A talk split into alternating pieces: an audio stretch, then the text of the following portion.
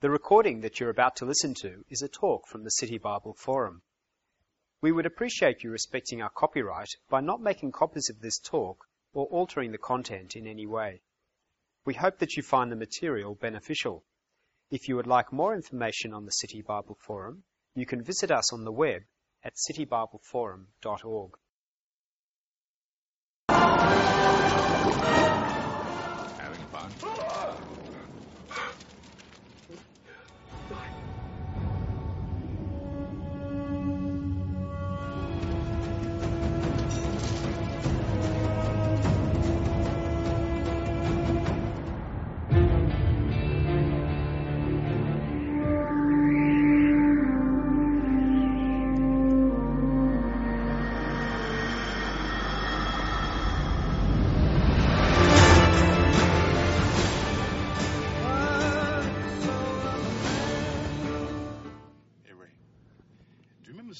Bible about the last days when the dead would rise from the grave?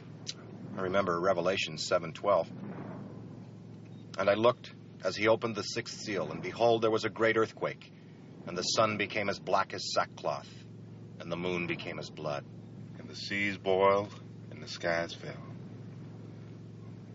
Judgment day. Judgment.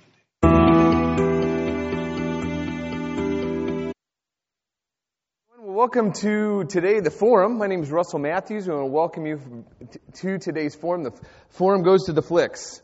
Today, we're going to be looking at Hollywood's take on God's script. Um, all of the different films that you see up there on the screen. Um, it- we won't be watching films all day today. We actually probably be entertained probably more by our panelists that are here. But uh, we want to welcome you to this discussion, our, our forum discussion on the, the topic of the Bible and Hollywood, kind of the interesting intersection of the two. And we have uh, leading leading industry uh, thought leaders in the, the, the whole uh, media component. exactly.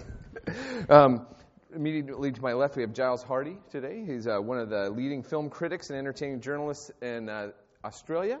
Um, actually, currently written for the Sydney Morning Herald, but now writing in various capacities, like for the ABC and such, around. And if you'd like to get some of uh, some of the latest updates and things from Giles, you just go to his um, website at getflicked.com.au. Laura, Laura was here yesterday. Laura Bennett, now seasoned professional on our panels here. Uh, we, Laura Bennett is uh, from 103.2.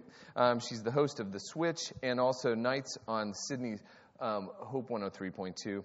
And she does reviews for breakfast and also the Fresh programs on the radio. And also get you can get more content from her on her blog post on the Connect Press. Is that right? Connect.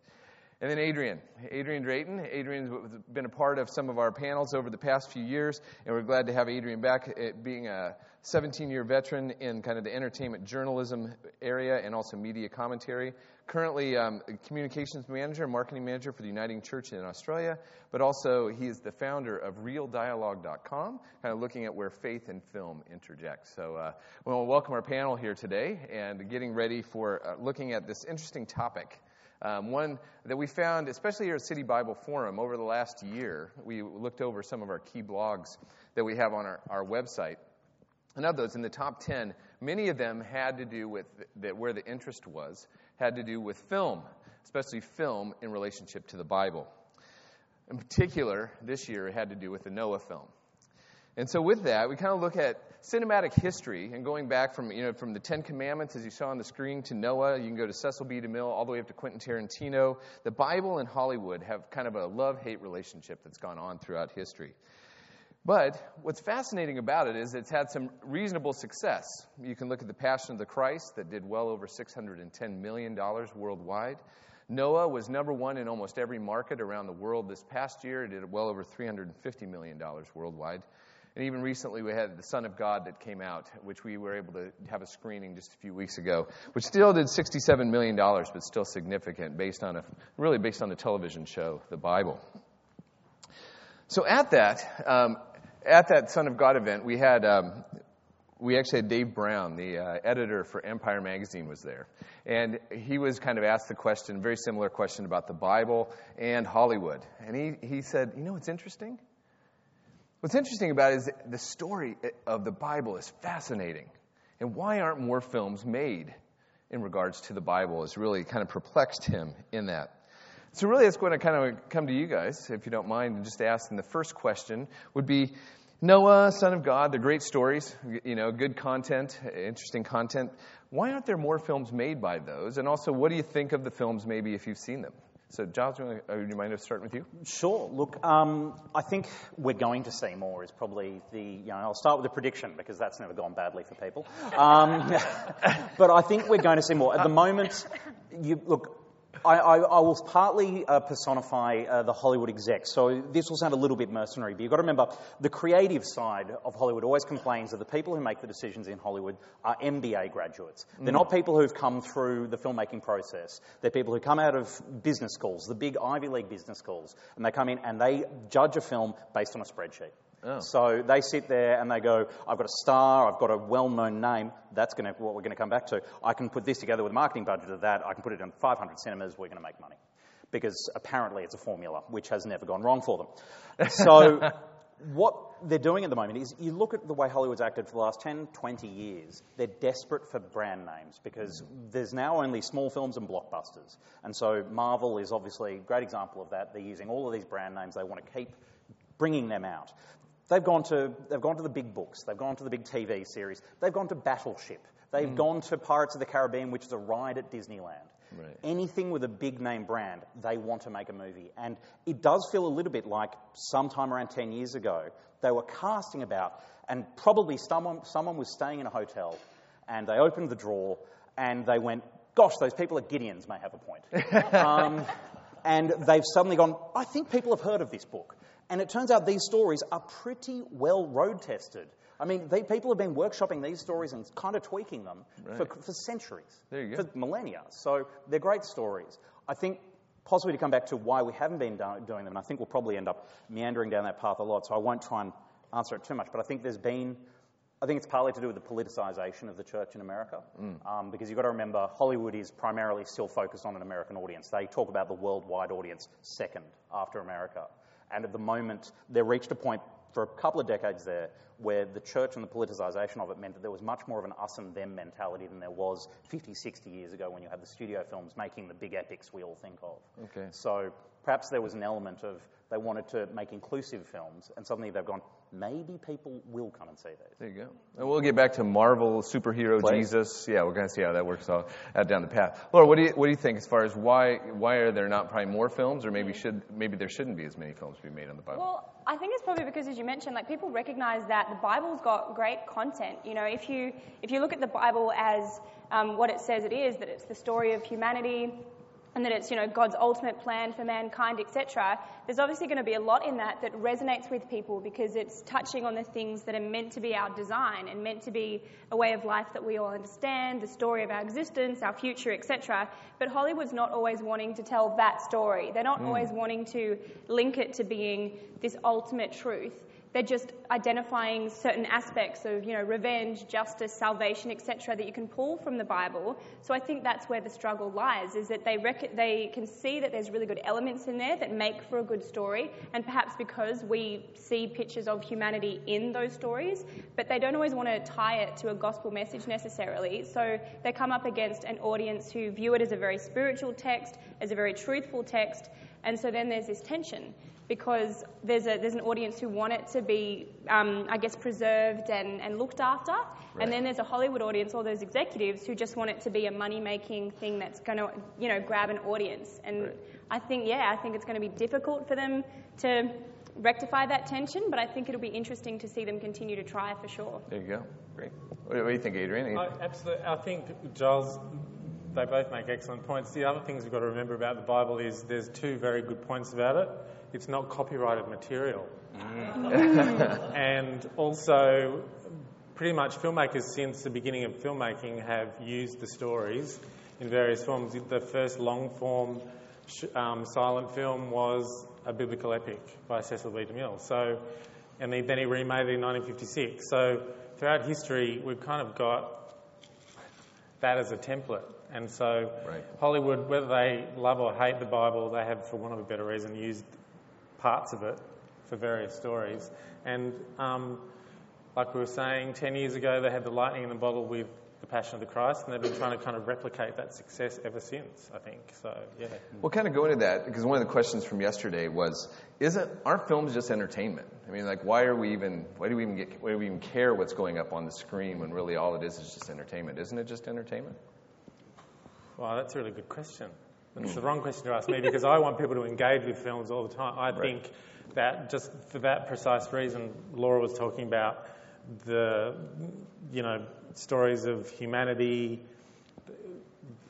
Film is worth engaging with, um, and that's why it's so popular because it's kind of the our method of storytelling and.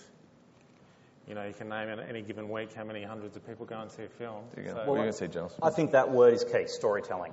It's, it's, it, film isn't entertainment purely. I think that's, that's a really minimal statement. Certainly hmm. there is film that is there for entertainment, but film is there as a form of storytelling. Hmm. I think if you talk about entertainment, it's going to be hard to bring a lot of documentaries. Right. Just to mention an obvious example, documentaries are- are largely not necessarily entertaining. They're informative. They can be entertaining, but they can also be incredibly harrowing, Right. which is, you know, depending on your type of entertainment. Sure. But I think it is, it's storytelling. I mean, and that's ultimately what film will come back to, regardless of whether you, I mean, if you look at the way that film's been dealing with religion in the last 10 years, a lot of it has been doing to deal with the fact that I think probably for, since the late 80s, in terms of entertainment, in terms of popular culture, the church slightly went out of fashion because of what was happening in the Catholic Church. Because you, that, that meant that no one wanted to touch it for about 10 years in Hollywood. They're very sensitive to, we don't necessarily want to venture into a territory that could offend. Um, I mean, you can look at you know, any scandal you know, that happens there is usually because they've offended a group. They're very sensitive to that. The last 10 years, the, ch- the, the scandal in the Catholic Church has become fodder for films. Everything from Doubt to Maxima Mea Culpa, like there's been a lot of films dealing with that territory. Right. And so I think that's a form of storytelling. And certainly if you watch some of those documentaries, that's not entertainment. Mm. That is mm. there because it's a story that needs to be told. Okay. And I think that that is where, regardless of where your belief you know, may lie, the Bible certainly is a story that either needs to be told or should be told because it's a great story. Sure. Well, kind of, Laura, we, we kind of discussed this a little bit yesterday too, because talking about storytelling. I mean, Jesus used parables. I mean, mm-hmm. parables was his main, you know, one, one of his main ways, especially speaking to those that were around him at the time, kind of communicating his message. So, really, why what, film parables? I mean, would it be the modern day equivalent of the parable from Jesus, whatever? I think it probably depends on your approach to the film. Obviously, yes, Christ used parables, but he was using parables to convey a truth or a message that he really believed the people listening needed to hear. So, for a filmmaker with a movie, I, I think if you wanted to link it to a parable, it would have to come back to the filmmakers wanting to have a message to, to show, to tell, and for people to actually identify with. And that's probably one of the, the struggles that people find, I think, with making a movie that ties to the Bible because, um, and this was, this was one of the things we spoke about yesterday, was that idea that they need to decide why they're actually making the movie in the first place. Because for a film like Noah that's coming from a big budget, you know, Hollywood production company, they, they're probably, their main objective would be to entertain, to make money, engage an audience. But then a film like Son of God that's telling the Christ story, its main objective is either to evangelize or to educate theologically. And I think depending where they sit on that kind of um, spectrum and how they apply that is going to depend on whether it's taken as a parable message and as a sort of Bible story or whether it's going to be viewed as a, a separate film for entertainment value. Um, but yeah, I, th- I think it's going to be interesting to, again, see how people try and wrestle with that because that's what makes these films successful or not, I think, is how clearly they can identify which one they are. Right. Did you want to add something? And Adrian? clearly, the best way to tell a story these days, if you've got a cool 60 to 150 million dollars, is to make a film. Right. Like, Yeah. I mean, the It's also a good way to lose a cool 60 Yeah, to 100 it million is. dollars. It is. yeah, yeah. Um, and with Noah's a perfect example because we all know that story so well. Even if you've never been to Sunday school, you know the story of Noah with the you know fluffy animals and the ark and all that sort of thing. But he, Darren Aronofsky, chose to tell the story in a totally different way. Although he did a lot of research, he made it, he contemporized it for an audience. So you know, it had environmental themes. Noah's family were vegetarians. It had rock monsters. It was kind of a mm. Lord of the Rings esque sort of take on, and it's my favourite word at the moment, pre-diluvian. It's a pre- pre-diluvian universe. There you go. Our Wow. vocabulary is expanding. Write that one down, everyone. Yeah, that's a, that's the word of the day. Yeah, So um, he just decided to create a universe like they did with Lord of the Rings and transpose it into the Bible. And filmmakers have done that forever. They've reinterpreted those stories. It's So- kind of risky though because you've got an audience who, like with Noah, one of the big object, um, objections to it was the fact that it did go down that more environmental message. That's the path it sort of chose, and because with a story like that, you've got an audience who have a very personal history to that original story, what it meant, how they interpreted it, what was God saying through Noah and the flood, if you believe it to be literal. So to see it represented with an environmental message or whatever other message they would choose, you're going to kind of find people who are always going to disagree with that because they may not sit on that same plane. But I think precisely the reason why Christians were bickering about that was why people went and saw it. They went, "Yay! Christians are mm. fighting about a film. It must be worth seeing." There you go. And I think that's where it's interesting to compare it to Son of God because the release pattern for Noah was partly to go, we're going to have a bit of scandal, we're going to leak the fact that God is never mentioned in this film. The creator is mentioned, God isn't mentioned. We're going to set up some scandal. And what, I mean, from a, say, from a Gideon's perspective, that was getting a biblical story in front of people who aren't necessarily going to otherwise be consuming that story. Yeah. And therefore, it's, you know, if you're purely going from a marketing or, you know, perspective of trying to get the story out there, it works in that regard. Hmm. Where this is where I thought Son of God, I thought their distribution strategy was very odd because they made no effort to put that in front of anyone who wasn't already in the fold for the hmm. perfect for the purposes of this go. conversation. As a critic, I wasn't even invited to see it. Wow. But do They you think just- that's a, a budget thing and a, and a budget risk? Like, do But they the not series wanna... it came off was put on the History Channel in the US as one of the highest rating TV shows of that year. It also it was did on pretty Channel well 9 Channel here, 9. It did- and it did good numbers here. Yeah. Like, at least put it in front of critics. Put it at some of the art house cinemas. And but when you don't put it in front of your mainstream critics, you're saying this is not a mainstream film. It's, It's not obviously a main- passion point for Giles. I don't like not being invited. okay? exactly. Exactly. Where's my a bit admit of to? FOMO. It- well, uh, one thing I did forget to mention is that there's a number on the screen. If you do have questions, there are already questions coming across, so we'll be getting to those here in just a moment. But if you do have questions based on some of the, the topics that the, the guys are bringing up, we'll definitely make sure we're uh, we're getting those up there if we possibly can. So, because that's actually one of the points. Because I'm going to go to some of these questions. I'm going to read them first, but I'm going to let you answer one other question before we go there. Was okay. Everybody kind of gets worked up about maybe like Noah, maybe about Ben Ben Ben Hur, maybe not Ben Hur, uh, Son of God. I But get networked up at Ben Hur. yeah, yeah, yeah, yeah. Well, Ben Hur, you look at a movie like Ben Hur, it had a, it had a Bible story in it, but yet it wasn't actually a Bible story. Why don't they do more of the, don't- Why don't they do more of those? I don't know if you're not screenwriters, but maybe, why don't They- they do more? I, I'd argue they do. Look, Oh, at, really? look at every film we saw in that thing. Look at Man of Steel. Look at the Narnia films. Like Oh. you were talking about parables before. Right. One of the powers of parables is for people not to know the metaphoric reason before they go in. And I think that you'll actually get a lot more effect with a parable if you tell the story and at the end go, "Have you thought about that from the perspective of this?" Oh my goodness! Right. Hmm. And so, Man of Steel, look, it hit everyone over the head with the, the, the Christ analogy. That was not a, you know, by the time he's floating out of a spaceship like this, we had a sense of what they were trying to say. Hmm. but I think they are doing that. I don't think it's, I don't think those stories are being hidden. I think, Okay. Well, I think they're being hidden in plain sight, arguably. So do you think, do you, do you, guys agree that, totally do you see that they are, it's, hmm. it's, it's, so it's more, it's not as overt, so you see more of a, the message still there, you still see the kind of the Bible themes, maybe that's what you're kind of And that's getting to? that's the shame of the Narnia s- series, actually, because unfortunately, because Christians bickered so much about the third film, they kind of are going back to the drawing board and saying, "Do we actually make another one?" Because th- it wasn't very well supported, and they're great films from a point of view of storytelling and their allegorical. Um, the, the first one purely did gangbusters for Walden Media, and it was fantastic. And then the second and third ones kind of died a bit. So those are fantastic stories to get out there to an audience um, that do contain that sort of allegorical message. So What do you think, Laura? Yeah, I would I would bring it back to what I mentioned earlier about people recognizing that the Bible has the elements that people engage with, but they don't necessarily want to tell that story. Like having that sort of Messiah character, having the sort of elements of you know someone coming to bring salvation and all this kind of stuff. People resonate with that because it's a question they ask. They you know everybody wants to know: is there a God? Is there something beyond this realm that we're living in? And so so obviously storytellers want to tie that in because there's going to be a success. It's going to resonate. So even films like um, Oz the Great and Powerful, to me, I watched that as a Christian watching that, I'm like, this is completely like there's a Bible parallel right here. Like obviously there were little gaps and differences and stuff, but Right. they told that story. Yeah, he flew out like this. bubbles, No, um, but they just like they told the story. A guy coming that people were waiting for. He healed people in Oz and all those different things. That it's like, come on, really? You're not trying to link this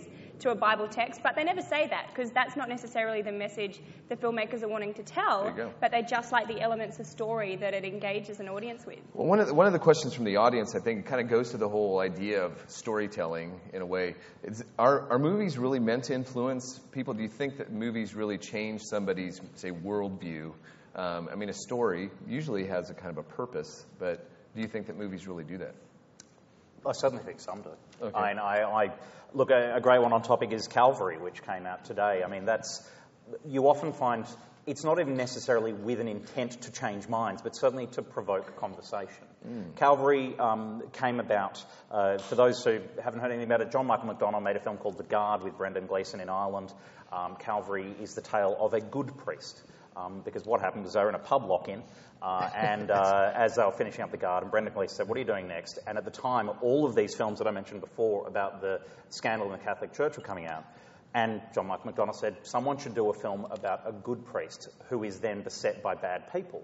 Just to try and go against the trend as much as anything, but also ask the questions from a different perspective. Mm. And so it's an amazing film, incredibly entertaining and incredibly thought provoking because Brendan Gleeson in the first scene, as a Catholic priest in confession, is told by an anonymous person, I'm going to kill you next Sunday. And hmm. he, you then see how, and the reason I'm going to kill you is because killing a bad priest will have no effect in the world. No one is going to talk about it anymore. If I kill a good priest, then it will become a scandal and it will bring up the issues because he was, it turns out to be, an abused child. Oh, okay. So then we go through this, and it's black humour. It is very funny at times, but it's someone. It is this good priest going through a community that is entirely sour about the church now because of all the scandals. Mm. And so he is beset by everyone. And you, you start looking and going, anyone in this community could have been the one who was going to kill him because they feel that passionately about the Catholic Church. But because it's this personal tale, you realise you're thinking about all of the issues that have beset the Catholic Church in the mm. last 30 years. Right. So you get that perfect balance of entertainment and thought provocation. I think a lot of filmmakers want you to think once you leave. There you go. What do you guys think? As far as I mean, influence, is there a point of influence or worldview? Well, storytelling is about engagement. It's if someone wants to tell a story, they want you to engage with the the meaning and the ethics and morals within the story. So if you have a different viewpoint, that's the beginning of a conversation.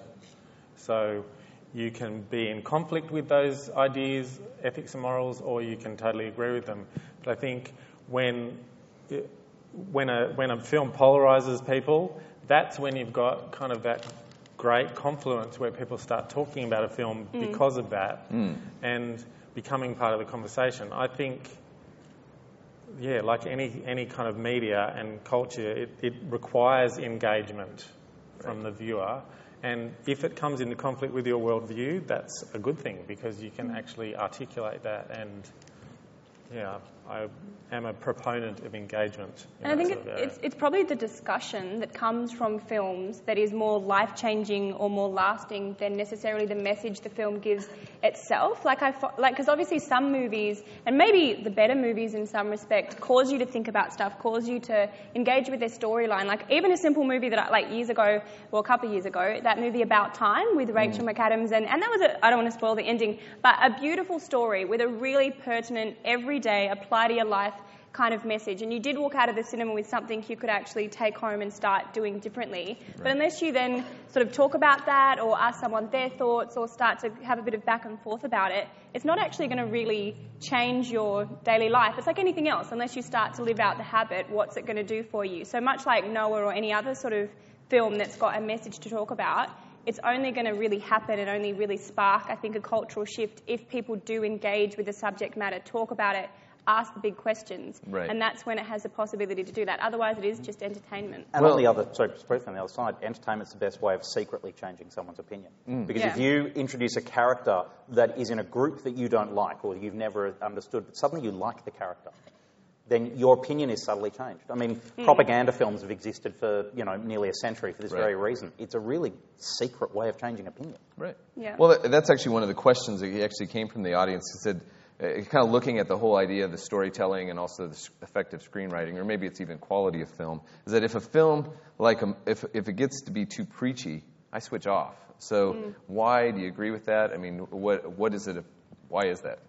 It's probably partly an Australian culture thing, to, to be maybe a little bit general, but no one, like, I think you can kind of have a little bit of a negative response when someone's like, this is how it is, I'm telling you what to do, and they just go straight down that line. You're, like, everything within me, at least, wants to kind of push back on that a little bit. Not because I necessarily disagree with what they're saying, but because I want to have the ability to sort of freely express my thoughts on it and have that, not have the dictatorship sort of a thing, at least just that freedom to shift a little bit. Um, so I think, I think, yeah, I think people probably do have a pushback when it's a bit preachy, and especially because, unfortunately, some of the more preachy movies that you can watch tend to be not quite as well made or a little bit less than excellent in their presentation. So it kind of they get grouped together, you know. Like you think if this is preachy, it's not actually going to be a very good movie. Whereas if it's a little bit less, they kind of blend better, I think. And I think that's why a really good film can covertly in- influence you. Right. Hmm. Yeah. because that the the information in that story, without even realizing it, you're actually taking on board some of those issues. Yeah. I mean, ultimately, it's good storytelling. Too preachy, too formulaic, too empty. Any of those are just a complaint about bad storytelling. Right. Yeah, so it really comes down to the storytelling. And that's, well, because that was one of the questions we had yesterday that came from the audience was, now, if the Bible, I mean, this is completely putting in kind of a strange uh, situation, but if the Bible was written today, do you think that it would be probably in a video form opposed to being necessarily in the written form? Storytelling. I think part of its strength comes from the fact that it's a written text. Like I think essentially something would be lost if it was purely mm. visual. Be- I'd even go as far as to say before that it was an oral storytelling tradition. So I think mm. that's really part of it as well. It was an oral storytelling that has been, as every form of storytelling has come, it's been one of the first stories that has mm. been retold in that new format. And I think because you have to slow down, whether it is in that oral format or, or reading it, you have to slow down to a pace where you can engage and, and go back and go, what did that say? And you, like you have to reread and, and think about it. And I think when you process words versus film, you think differently and you engage differently. And I, yeah, I think I think there's something inherent in reading it that there's a, a particular kind of engagement that would be lost if it was just made into a movie. But that's not to say there's not value in it being made into a movie because obviously you're opening the door for a lot of people that wouldn't originally engage with it in, in that written in format. But uh, my, my preference is that it, it keeps that that um, that written kind of aspect. But if I you mean- want, sorry. Sorry, maybe having them work together, like we were talking about yesterday. You know, you can see the mini, the Bible mini series, and he might not agree with some of it, so you go back to the text. So they kind of work. The Ninja Angels that weren't actually the in the Ninja Bible? Angels with the broadswords Yeah, yeah. didn't Oh, work wow. for me. Okay. Sorry. Yeah, yeah. But to answer your question, if you're starting to, you know, t- starting afresh, a whole new one, I think you'd start with a meme nowadays. Yeah. Um, and then hopefully, you know, work it? Go on on backwards. So, Facebook and yeah. Yeah. Yeah. Yeah, right. That's right. Well, um, probably one of the last because we're actually coming down to the end of our time. But why do you think that there is such kind of? It's an interesting thing with the story of of the Bible, but also with Hollywood being reliant on good story, hopefully. But why is there such a love hate relationship? It seems between I don't know the Bible and Hollywood. Because they can't crack it. They, it's take it, it- ten years ago, they had the great, they had the Passion of the Christ, Right. and then ever since they've been trying to replicate the success of that, and with varying degrees of success, they've been able to do it. And I think it works better, as we've discussed, if it's actually kind of in a story, in a totally different context of a story, as a message hmm. rather than Also, I think there's a there's a group who are aggressively protective, and that the reason that ten years ago the Passion worked was look, one of the things we know about Mel Gibson is he speaks his mind, usually not to great effect. um, but he was incredibly sincere with that film. No one questioned he believed that film. So it was accepted in that community. It was Mel Gibson at that time, so it was accepted in the broader community, the broader film community.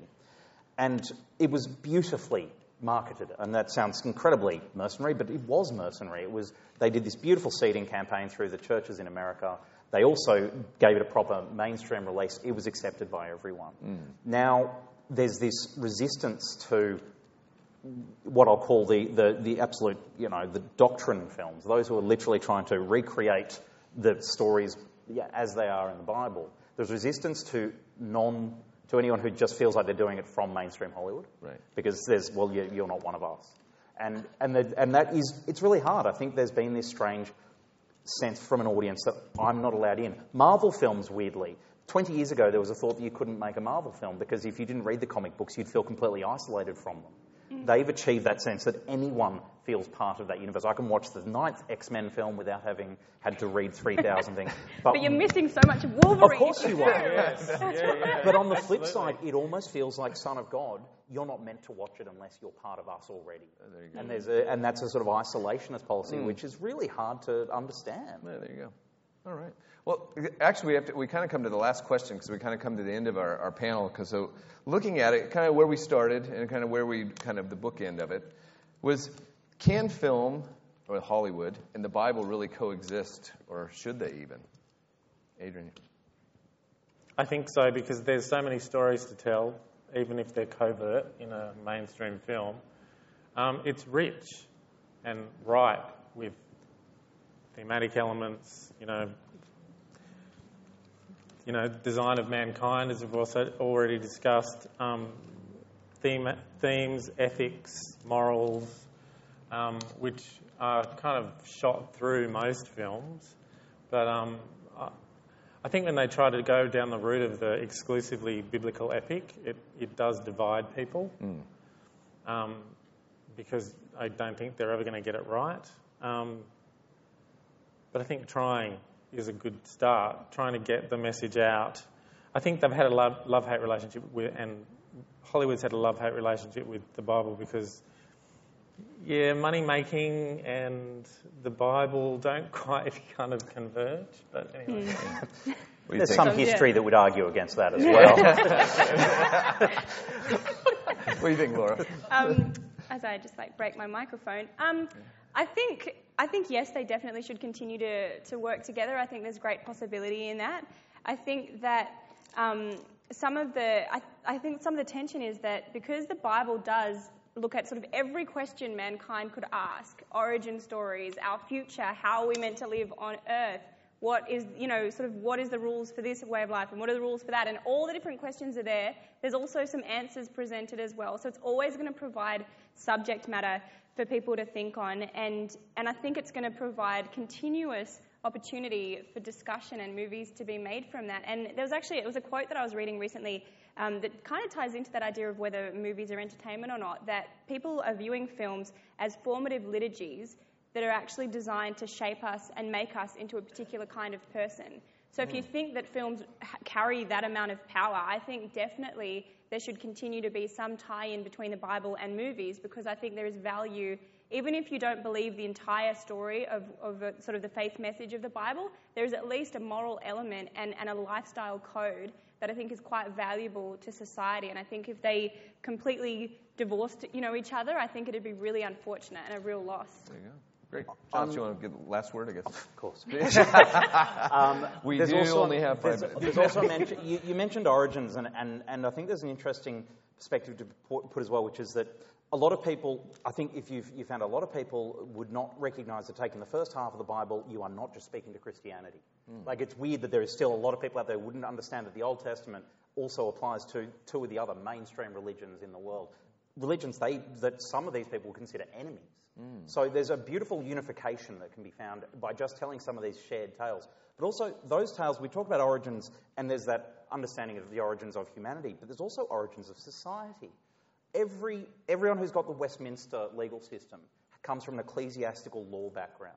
And it is so, it is weirder and weirder that as we get further and further from having religious education in schools, and that's a totally different discussion, it is really useful for people to have an understanding of the Bible, even if they don't believe a single word in it, hmm. because of how important and vital that document has been in the history of our society. Right. You know, your law, your morals, your ethics in every industry has huge aspects that have come out of these tales from how people have related to them, how they've dealt with them, how they've interpreted them over centuries. So, of course, we should be trying to tell these stories, even if it's just to go, wow, Weren't we mad back then? there you go. Great.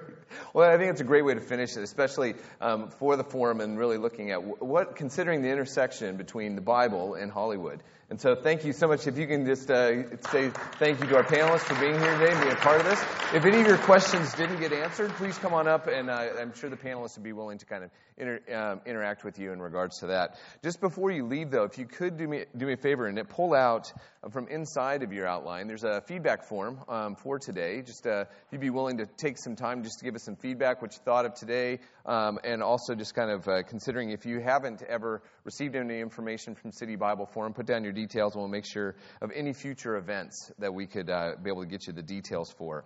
One of the future events that is coming up is uh, similar to the Son of God event. It is kind of going to a completely different extreme. Would be we're going to be going to see the Dawn of the Planet of the Apes and having a panel discussion on some of the key points of that film. We had the opportunity of getting to see it last night, and uh, I think there's some really great themes to be able to kind of discuss in regards to forgiveness, family, um, and also just uh, loyalty. And so there's a lot of opportunities and discussion points. And uh, our panelists will be Mark Hadley, Adrian Drayton, and Ben McEachen will be on that panel for that evening. It's only $10 um, for the evening. So uh, it's only $10 and you get a popcorn, a drink, and, a, and the panel. So it's a phenomenal value and worthwhile coming along. And if you are interested, we do have a drawing um, today. We're going to have a couple, a couple sets of tickets to, um, to go to the film. If you're interested, fill out your details, and then we just tick the box at the bottom in regards to that. So those are uh, some of the things that are coming up. And then next week, um, we're going to be going on to our series, actually our talk series that we normally do here at the Forum. If you haven't been along regularly, we'd have a, someone come up and give a talk for about 20 minutes or so, and then people are allowed to then ask questions from the floor of the person who's giving the talk. We have four different speakers this month, kind of going and looking at some different topics. And this one next week will be with Al Stewart, one of our regular speakers here at City Bible Forum, and he'll be looking at the whole idea of real revenge. And so, looking at real revenge that we see so many times as one of the vehicles in film, but yet, what does the Bible really have to say about that whole notion and idea of revenge and also forgiveness? So, thank you so much for being here today. Thank you for you all coming along. And uh, again, we hope to see you all next week. The recording that you have just listened to is from the City Bible Forum. For more information about City Bible Forum events in your city, or to order other talks, please visit citybibleforum.org.